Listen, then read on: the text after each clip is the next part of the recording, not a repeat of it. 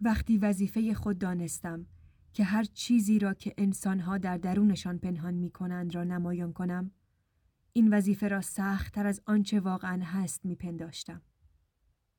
آنکه چشمی برای دیدن و گوشی برای شنیدن دارد چه بسا باید بپذیرد که هیچ میرنده ای را توان پرده پوشی نیست.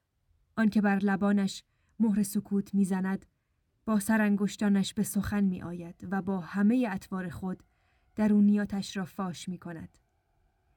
به اپیزود ششم دارکست خوش اومدید.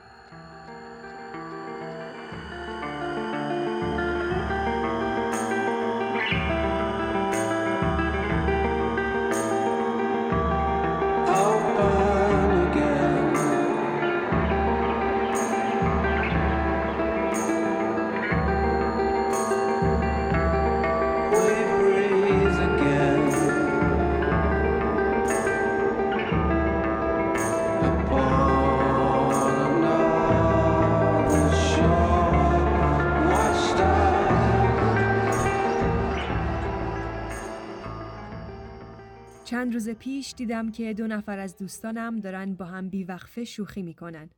همدیگر رو دست میندازن، کل کل می‌کنن. گاهی هم اون وسط حرفا و شوخی یا جنسی می‌شد.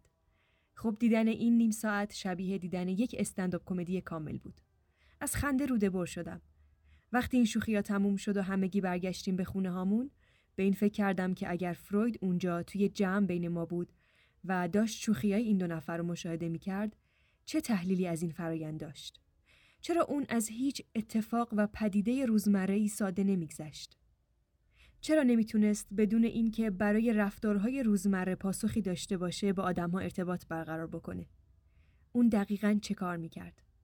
دنبال جوابهایی بود که حتی سوالهاش به ذهن ما هم خطور نکرده. چه خواسته که بخوایم دنبال جوابهاش بگردیم؟ فروید شعبد باز نبود. علم غیب هم نداشت. اون یک مشاهدهگر دقیق و وسواسی بود. وقتی اتفاق در زندگی روزمره ماها میفته و به نظر عجیب میاد، احتمالا خیلی ساده ازش میگذریم و جوابهای دم دستی و کلیشه‌ای به خودمون میدیم. خواست خدا بود، خیره، سرنوشتش بوده، داره تقاس پس میده یا نفرین شده. ولی فروید اول خوب اون اتفاق یا پدیده رو مشاهده می‌کرد و انقدر گیر می‌داد که به معنای پشت پرده اونها برسه. چطوری این کارو می‌کرد؟ اومده بود یک شیوه روشمند و واسه خودش پیدا کرده بود. ترکیب و تحلیل. وقتی بیماری به مطبش میومد و مشکل درد یا تعارض واسش تعریف می‌کرد مثلا می‌گفت تمایل دارم مدام به همسرم خیانت کنم اون مثل یک کاراگاه با پرسش و پاسخ ریشه اون مسئله رو پیدا می‌کرد. فروید انقدر این کار رو با بیمارهاش انجام داد که می‌دید بیمار رفتارهایی ازش سر می‌زنه که با نیتش همخونی نداره. یعنی بیمار دسترسی به نیتهای واقعیش نداشته. اینطوری شد که مفهوم ناهوشیار یا ناخداگاه براش جلب توجه کرد. البته اون اولین نفری نبود که این مسئله رو در درون انسان کشف کرد. نظرات بقیه متفکرهای قبل خودش رو می‌خوند، به پرسش می‌گرفت و دنبال یه حرف تازه بود. در فلسفه دکارت میگه من فکر می‌کنم پس هستم یعنی بر محتویات ذهنی که متعلق به منه تسلط و کنترل کامل دارم.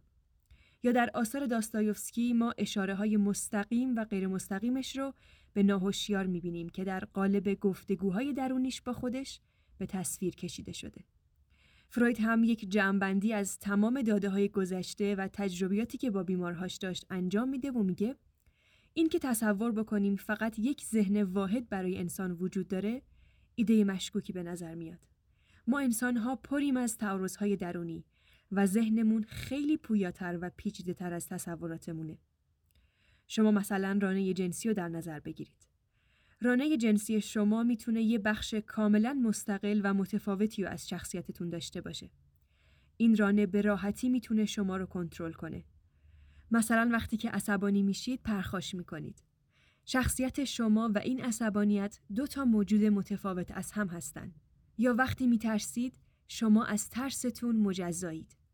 فروید میگه انسانها از ویژگی ها، احساس ها و افکار متفاوتی تشکیل شدن که زیر همه اینها شخصیت های زیرین دیگه زندگی می‌کنن و اون شخصیت های زیرین زنده هستند. و جالبه بدونید که حتی روانشناس های امروز هم معتقدن این شخصیت های زنده تفسیر پذیرند.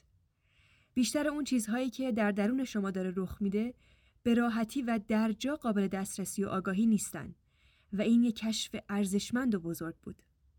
این یعنی اینکه شما قادرید یک سری کارها رو انجام بدید بدون اینکه بفهمید یا بدونید چرا اون کارها و رفتارها از شما سر زده. مثلا این سوال براتون پیش میاد که چرا جذب افراد بیکفایت و منفعل میشید و هرچی بیشتر از این افراد فرار می‌کنید بیشتر به سراغتون میان یا اینکه چرا همه بعد از مدت کوتاهی شما رو ول می‌کنن. فروید معتقد بود رفتارهای ما در طول روز نیاز به رمزگشایی دارن. چیزایی که بهشون آگاهی نداریم. ولی اومد این عدم آگاهی رو درجه بندی کرد. سه ساعت از ذهن و پیش روی ما گذاشت.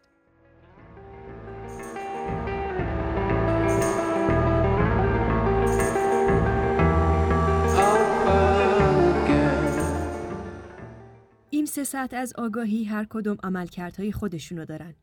هر کدوم از اینها یه نقش خیلی مهم در جهدهی رفتارمون رو بازی می‌کنن. احتمالا اگر از کنار روانشناسی آروم هم رد شده باشید، اصطلاح کوه یخ فروید رو شنیدید. جریان این کوه یخ از این قراره که 90 درصدش زیر آبه و فقط قله اون بیرون و قابل دیدنه که میشه همون هوشیاری ما. یعنی اون 90 درصدی که زیر آب هست میشه ناهوشیاریمون و اون ده درصد هوشیاری ما. اما راستش به نظرم استفاده از این تمثیل ساده است. داستانی مقدار پیچیده تر به نظر میاد. هوشیاری یعنی اینکه من به همه افکار، احساسات، خاطرات و آرزوهام در لحظه آگاه باشم. اون بخشی از فرایند ذهنمون که باهاش منطقی حرف می‌زنیم، فکر می‌کنیم و خاطراتی از دوران بچگیمون که انقدر واضحه هر وقت می‌خوایم برای بقیه تعریف کنیم بدون فکر کردن و با جزئیات تعریفش می‌کنیم. به همه اینها می‌گفت سطح خداگاه یا هوشیاری. توی سطح بعد حالا یه درجه دسترسی رو کمتر می‌کنه. یعنی راجع به خاطرات، افکار و احساساتی حرف می‌زنه که واسه اینکه بخوایم به اونها برسیم یا یادمون بیاد باید یه کوچولو تلاش کنیم یا یه محرک و اتفاقی در بیرون اونها رو به یاد ما بیاره. ممکنه شما یه خاطره از یک غذاخوری بین راهی داشته باشید ولی تا وقتی که دوباره اونجا قرار نگرفتید اون خاطره براتون زنده نمیشه. یا اگر تجربه روان درمانی یا روانکاوی داشته باشید احتمالا تراپیست شما با یه سری تکنیک ها این خاطرات رو واسهتون زنده می‌کنه. به این سطح میگه نیمه هوشیار، نیمه آگاه یا ساب نیمه هوشیار همون بخشای از ذهنمون هستن که به صورت بالقوه می‌تونن به سطح هوشیاری بیان ولی بدون خواستن و تلاش کردن فرد باز آفرینی نمیشن. ولی بخش مهمتر وسیعتر که در دسترس ما نیست همون ناخداگاه، ناهوشیار یا آن کانشسنس هست. من به جای کوه یخ مثال انباری می‌زنم که یه در داره و درش هم قفله. کلیدش هم چند جا قایم شده که بهتون میگم. در درون این انباری یک سری امیال، خاطرات، افکار و احساس زندانی شدن. چرا زندانیان؟ چون محتوای این انباری معمولا پذیرفتنی نیست. خوشایند و جامعه پذیر نیست. اگر بودن که لازم نبود اونجا نگهداری بشن. مثل تعارضها، دردها، استرابها و افکار ایراتیک و ممنوعه. جای کلید قفل این انباری های مختلف رو بهتون میگم. اولیش رویاها هستن. رویاها یه منبع غنی برای مواد ناهوشیارن. مثلا معتقد بود که تجربیات کودکی می‌تونن در های بزرگسالی آشکار بشن. هرچند کسی که خواب بیننده است به محضی که از خواب بیدار میشه هیچ خاطره ای از خوابش نداره یا اگه داره به ندرت تا آخر شب با جزئیات یادش میمونه. ناهوشیار تمام امیال، قرایز و رانه هایی که خارج از آگاهی ما هستن رو در بر می‌گیره. کارشون چیه؟ کارشون اینه که ما یه سری کلماتی رو به زبون بیاریم که نمی‌دونیم چرا گفتیم. احساساتی رو تجربه کنیم که هیچ ایده‌ای نداریم از کجا اومده. ممکنه از خود رفتاری که انجام دادیم آگاه باشیم ولی از فرایندهای پشت پرده هیچ اطلاعی نداشته باشیم.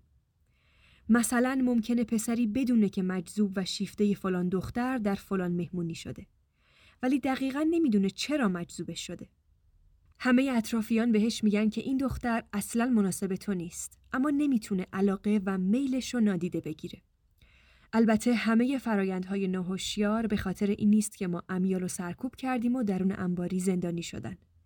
بخشی از ناهوشیارمون هم به خاطر تجربیات نیاکانمونه که از طریق صدها نسل پی در پی به ما منتقل شده. فروید به این تصورات ارثی می گفت پدیدآیی نوعی. البته تأکیدی روش نداشت به عنوان آخرین راه چاره بهش نگاه می کرد. بقیه کلیدها کجا هستن؟ یکی دیگهش مفهومیه که بهش می‌گفت لغزش کلامی. تجربه اینو داشتید که اسم یه نفر رو به جای یکی دیگه استفاده کنید و این اشتباه چندین بار تکرار بشه. یا واژه ای رو به جای واژه دیگه ای استفاده کنید. فروید معتقد بود لغزش های کلامی در اتاق درمان بسیار ارزشمندن و نباید سرسری ازشون گذشت.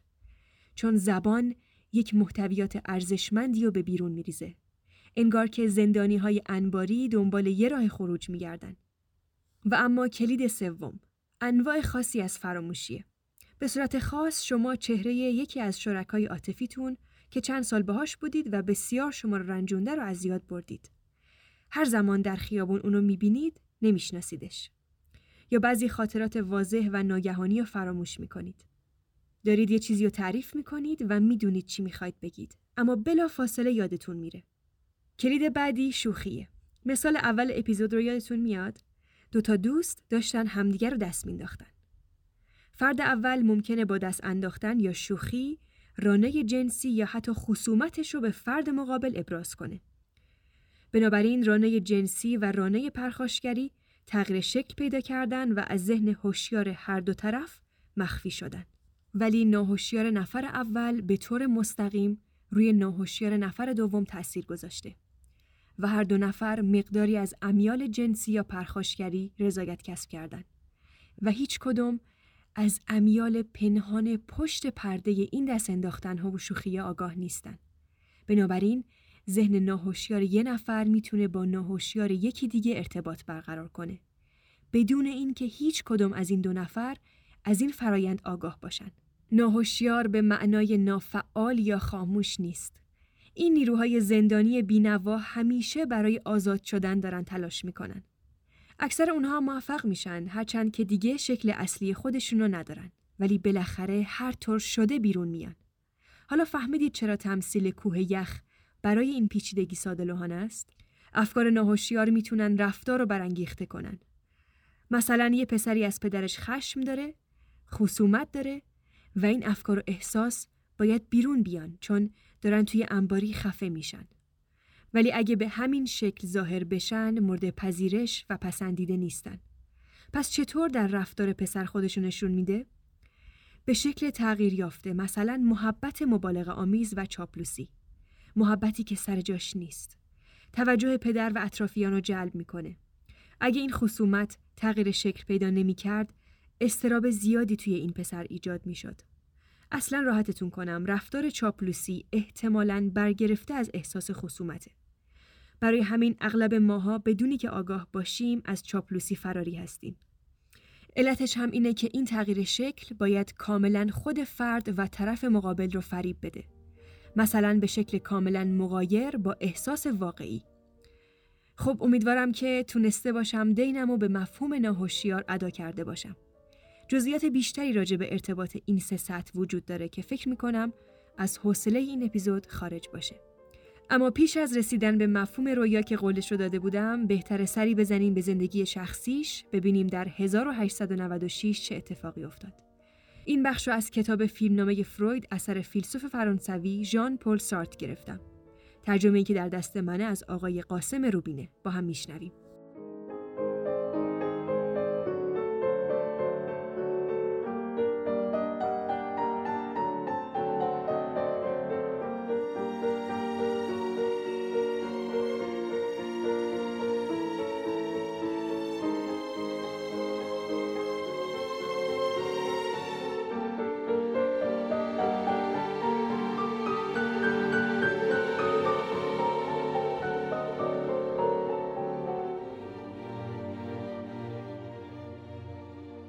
زیگموند جلوی پلکان ساختمان شماره 66 خیابان تورینگاوس مقابل ورودی خانه پدرش متوقف میشه. نفس عمیقی می‌کشه و زنگ در رو به صدا در میاره. مارتا در رو به روش باز می‌کنه و از دیدنش متعجب میشه. در همون لحظه زنی سال خورده ولی زیبا با رفتاری اشراف منشانه با حیرت و شعف به فروید نگاه می‌کنه و به فروید میگه پدرت سخت مریض بود. باید زودتر به دیدنش میومدی موهای پسرش رو نوازش می‌کنه و بعد کنار میره و انتهای راه رو رو به فروید نشون میده. ژاکوب فروید روی تختش نشسته و با یک صدای لرزان و مریض به زیگموند میگه که بیا جلوتر. جناب رئیس بالاخره اومدی؟ اومدی پسرم؟ فروید بهش میگه من رئیس نیستم. ولی ژاکوب اصرار می‌کنه و ادامه میده. چرا هستی؟ بعدا میشی. در آینده رئیس میشی. تو پسر بچه بدخلقی بودی. شش ساله بودی و می‌خواستی از همه ماها انتقام بگیری. می‌گفتی من هانیبال هستم. یادته؟ تو دنبال جایزه میگشتی. جایزه های جور و جور گرفته بودی. کتابای بسیار خوب. یکی از اون کتابا درباره تاریخ روم بود. بچه مغروری بودی. یه شازده کوچولو. پیرمرد آروم چشماشو رو هم می‌ذاره و به خواب میره. زیگموند دستاشو از پدر جدا می‌کنه و بدون اینکه چیزی بگه لبخند تلخی می‌زنه و خونه رو ترک می‌کنه.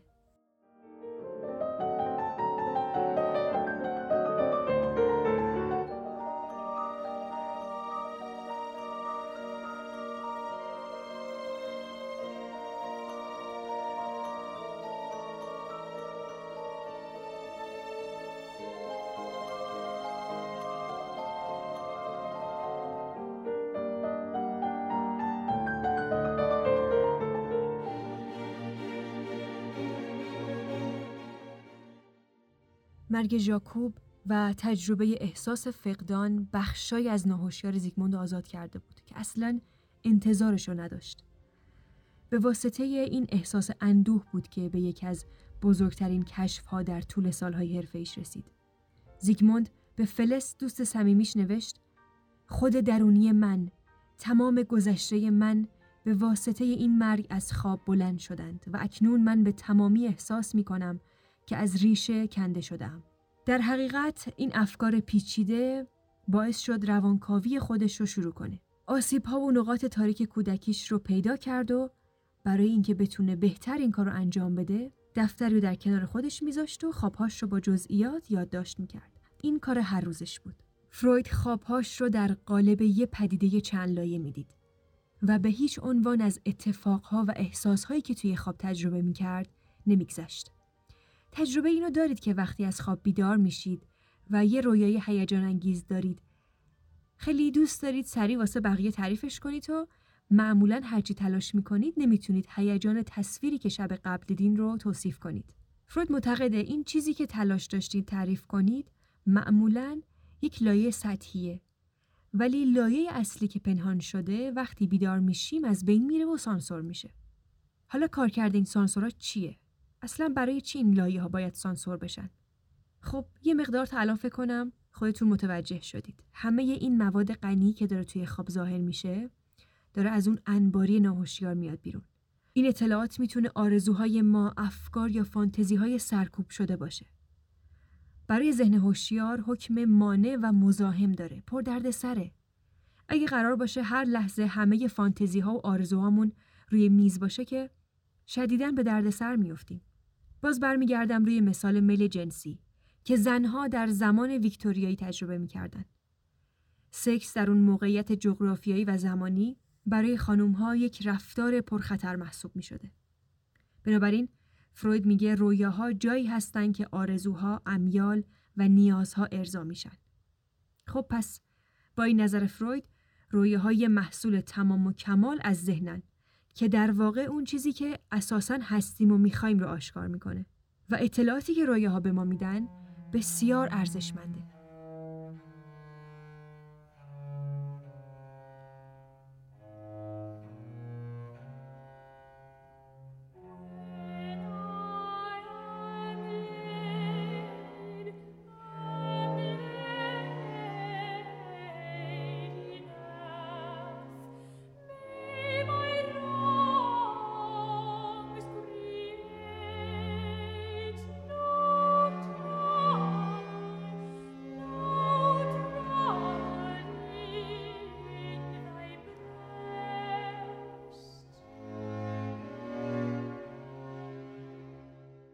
گمان می کنم روزی لوحی مرمرین بر سردر این خانه نصب شود که این کلمات بر آن حک شده باشد. دکتر زیگموند فروید در 24 ژوئیه 1896 در این خانه پرده از اسرار رویا برداشت. اما ظاهرا در حال حاضر امید چندانی به آن نیست. نامه به فلس در دوازده ژوئن 1900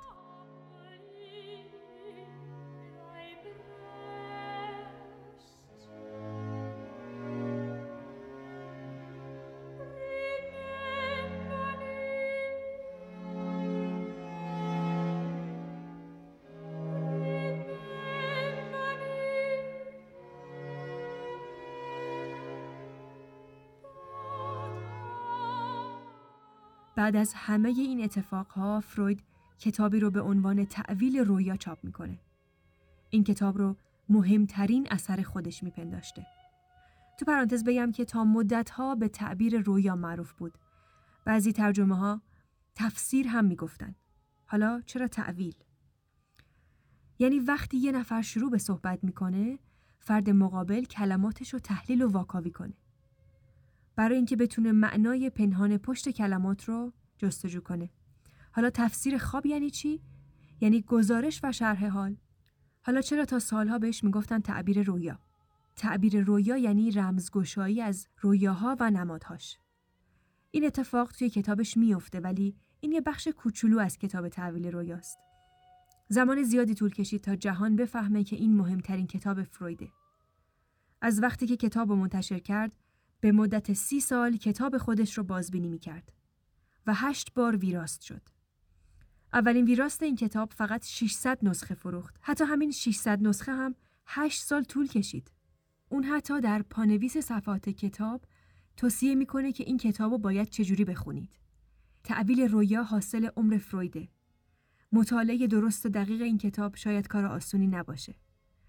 در تمام این سالها خیلی به غلط از مفاهیم کتاب سوء برداشت و سوء استفاده شده. در گذشته باور بر این بوده که رویاها خبر از آینده میدن. مناهاشون الهیه، از بیرون میاد. مثلا دیدن لباس سفید عروس بدیومنه و احتمالا داره خبر از یه اتفاق ناخوشایند در آینده میده.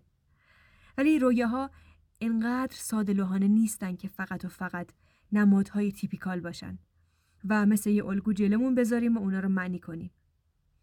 خود فروید همین نمادها رو استفاده کرده که بهشون می‌گفته نمادهای نمونه وار. ولی از این نمادها برای شناخت فعالیت‌های ناهوشیار ذهن استفاده می‌کرده. مثل یه ابزار کمکی. مثلا یکی از خوابهای تکرار شونده که ممکنه خیلی دیده باشن برهنگی یا لباس نامناسب در جمع و بین غریبه هاست. و فردم همون لحظه که داره خواب برهنگی می‌بینه احساس شرم یا خجالت می‌کنه. آدمایی که دارن توی خواب فرد و نگاه می‌کنن معمولا بی تفاوتن. ولی خود خواب بیننده احساس شرم زیاد می‌کنه. فروید میگه منشه این رویا اینه که وقتی کودک برهنه میاد بین بزرگسالا و میچرخه میرخصه و میخنده خیلی خودش از بار ارزشی برهنه بودن اطلاعی نداره. با احساس شادی لخ میاد وسط جمع و اصلا هم احساس خجالتی در کار نیست. ولی واکنشی که افراد بزرگسال به این کودک نشون میدن احساس انزجار، ناخشنودی و یا حتی ممکنه در بعضی مواقع سرزنش باشه. خب حالا این وسط یه میلی در کودک ارزان نشده و این رویای تکرار شونده برهنگی در جمع به دو صورت این میل رو ارضا می‌کنه. اول اینکه این برهنه بودن میل به خودنماییه. میلی که معمولا در افراد بزرگسال سرکوب میشه ولی در کودک بیپروا وجود داره تو پرانتز بگم که میل به خودنمایی به واسطه اینستاگرام بیش از حد معمولش داره ارضا میشه. احتمال میدم این تعبیر برای امروز بشر خیلی کارکردی نداشته باشه. دوم اینکه تماشاگرها در خواب نسبت به برهنگی بی تفاوت هستند. این بی تفاوتی داره این میل رو ارضا می‌کنه که کودک دوست نداشته سرزنش بشه و ای کاش مثل رویای الانم نسبت به برهنگی من بی تفاوت بودن. در یه حالت دیگه میگه احساسهای ناخوشایند می‌تونن وارونه بشن. خانومی رو مجسم بکنید که در سطح ناهوشیار از مادرش متنفره و آرزوی مرگش رو داره. تاکید می‌کنم در سطح ناهوشیار یعنی در سطح هوشیاری آگاهی به تنفرش نسبت به مادرش نداره. اگر بخواد به این موضوع آن بکنه احتمالاً یک احساس گناهی بیش از اندازه تمام وجودش رو فرا می‌گیره. این فرد که از مادرش متنفره در سطح ناهوشیار ممکنه خواب مرگ مادرش رو ببینه. و وقتی که می‌خواد در سطح هوشیاری خوابش رو احساس بکنه یا تعریف کنه تبدیل به تأسف و محبت میشه. یعنی میاد مادرش رو در آغوش می‌گیره بوسش می‌کنه گریه می‌کنه. بنابراین این دختر با این باور که نفرت یعنی عشق و تأسف یعنی شادی گول می‌خوره. به همین راحتی رویا می‌تونه فرد و فریب بده. که نتونه به محتوای ناهوشیارش دسترسی پیدا بکنه. یه سری نمادهای کلی هم مثال می‌زنه که میگه به صورت همگانی اتفاق میافتن. در خواب والدین می‌تونن در قالب رئیس جمهور، معلم یا رئیس اون فرد ظاهر بشن. یا اشیاء دراز مثل ترکه، مار، چاقو می‌تونن نماد آلت تناسلی مردانه بشن. یا از پله بالا رفتن، پرواز کردن می‌تونه نمادی از بلند پروازی و جاه طلبی باشه. هرچند که دوباره تاکید می‌کنه این رویاها باید تعویل بشن نه تعبیر. یعنی این رویابینه که با کلماتی که از دهانش خارج میشه و لغزش های کلامی که داره رویای خودش رو رمزگشایی می‌کنه. همه این نمادهایی رو هم که همگانی اعلام کرده بدون منشأهایی که خود رویابین رمزگشایی می‌کنه هیچ معنایی نداره. فروید خودش از یه خواب مهمش حرف می‌زنه که جاناتان لیر در کتاب فروید اونو رمزگشایی می‌کنه. زیگموند یه خواب تکرار شونده داشته و تا آخر عمرش به سراغش میومده. اینکه پدرش بیناییش رو از دست داده. این چه میلی بوده که با از دست دادن بینایی پدر زیگموند ارضا می شده.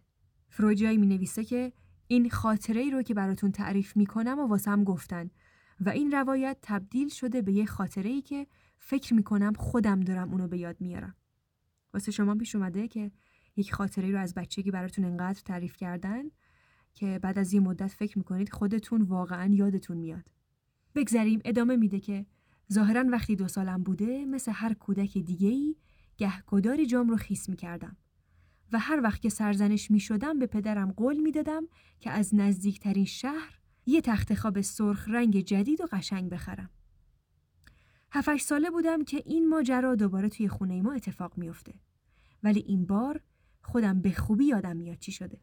یه شب قبل از اینکه بخوابم ادب و رعایت نکردم و رفتم توی اتاق خواب پدر و مادرم. و در حضور اونها غذای حاجت کردم. پدرم بین همه سرزنشهاش رو کرد به مادرم و گفت این پسر هیچ وقت هیچی نمیشه. این حرف پدرم خیلی منو جریه دار کرد. و این ماجرا رو بارها و بارها توی رویاهام می‌بینم و آخرش به اینجا ختم میشه که دارم دستاوردها و موفقیت هام رو دونه دونه میشمارم. انگار که می‌خوام بگم دیدی آخر به جایی رسیدم؟ جوناتان لیر میگه چیزی که من از این ماجرای ناقص فهمیدم اینه که فروید وقتی که خیلی بچه بوده توی اتاق خواب پدر و مادرش میخوابیده و توی قصری که اونجا بوده ادرار می‌کرده. این جریان هم باید بین سال 1863 یا 64 باشه. پس اینکه قصری توی اتاق خواب باشه یه اتفاق عجیب و غریب نبوده و بی ادبی کردن فروید هم ادرار در حضور والدینش بوده. در زمان دو سالگیش وقتی که جاشو خیس می کرده با یه خود بزرگ بینی به پدرش اطمینان می‌داده که براتون تخت جدید می‌خرم. بعد هم که 7 سالش شده میاد مثل آدم بزرگ ها توی قصری آدم بزرگ ها ادرار می‌کنه. خب قبل از هر چیز بیاید ساختار این جمله رو با دقت نگاه کنیم. این پسر آخرش به هیچ جا نمی‌رسه. مخاطب این جمله کیه؟ مسلما زیگی کوچولو نیست. خطاب پدر زیگموند به همسرشه. انگار که داره میگه زیگموند تو وجود نداری. ساختار این جمله به تنهایی یعنی اینکه پسرش رو نمی‌بینه. پدر داره بیپرده راجع به پسرش و پیشبینی آیندهش حرف می‌زنه. ولی نه به خودش بلکه به همسرش. زیگموند وقتی در هشت سالگی مثل آدم بزرگها در قصری آدم بزرگا ادرار می‌کنه تو اون لحظه به زبان حال به پدر مادرش میگه دیدید آخر من به جایی رسیدم؟ سالهای زیادی خواب می‌بینه پدرش کور شده. پدر زیگموند رو نمی‌بینه. دستاوردهاش و موفقیتهاش رو نمی‌بینه. پدر در سال خوردگی واقعا کور میشه و فروید برای اینکه پدرش بیناییش رو به دست بیاره خیلی تلاش می‌کنه. و ژاکوب همچنان به جایی رسیدن فروید رو نمی‌تونه ببینه. دست کم در خیالات فروید. خب به طور خلاصه بخوام بگم یکی از کارهای اصلی رویا دیدن ارزای امیال سرکوب شده است. حالا چه در کودکی و چه در بزرگسالی و تعویل رویا میاد از تعبیرهای خود رویابین کمک می‌گیره و شاهراهی به ناهوشیار فرد می‌زنه و دست ناهوشیار رو رو می‌کنه. از لغزش های کلامی فرویدی حرف زدیم. اینکه لغزش های روزمره زبان، قلم، بد خوندن و شنیدن های اشتباه هیچ کدوم اتفاقی نیستن. و یا از فراموشی های خاص حرف زدیم. اینکه اشیا رو سر جاش نمی‌ذاریم. اسامی رو فراموش می‌کنیم. اینها از ناهوشیاری خبر میده که در انباری زندانی شده.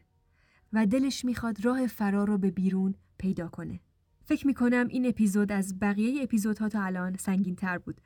ممنونم که در شنیدن صبوری به خرج دادید. من سعی کردم مطالب و خلاصه اما دقیق بگم. بنابراین اگر فکر کردید دوست دارید بیشتر بخونید و علاقه مند شدید می‌تونید هم از منابعی که معرفی کردم استفاده کنید یا اینکه به دنبال فردی برید که به صورت خاص روانکاوی فرویدی کار می‌کنه. صرفا در حد پیشنهاد بود. برای اینکه باز هم تاکید کنم بدون متخصص روان خودتون رو دستکاری نکنید امیدوارم که از این اپیزود لذت برده باشید در اپیزود بعد به سراغ دورا مهمترین و پر سر و صداترین بیمارش میریم که باعث شد یک مفهوم تازه دیگه ای رو کشف بکنه. جمعه ها ساعت هشت صبح دارکست رو فراموش نکنید. بدرود.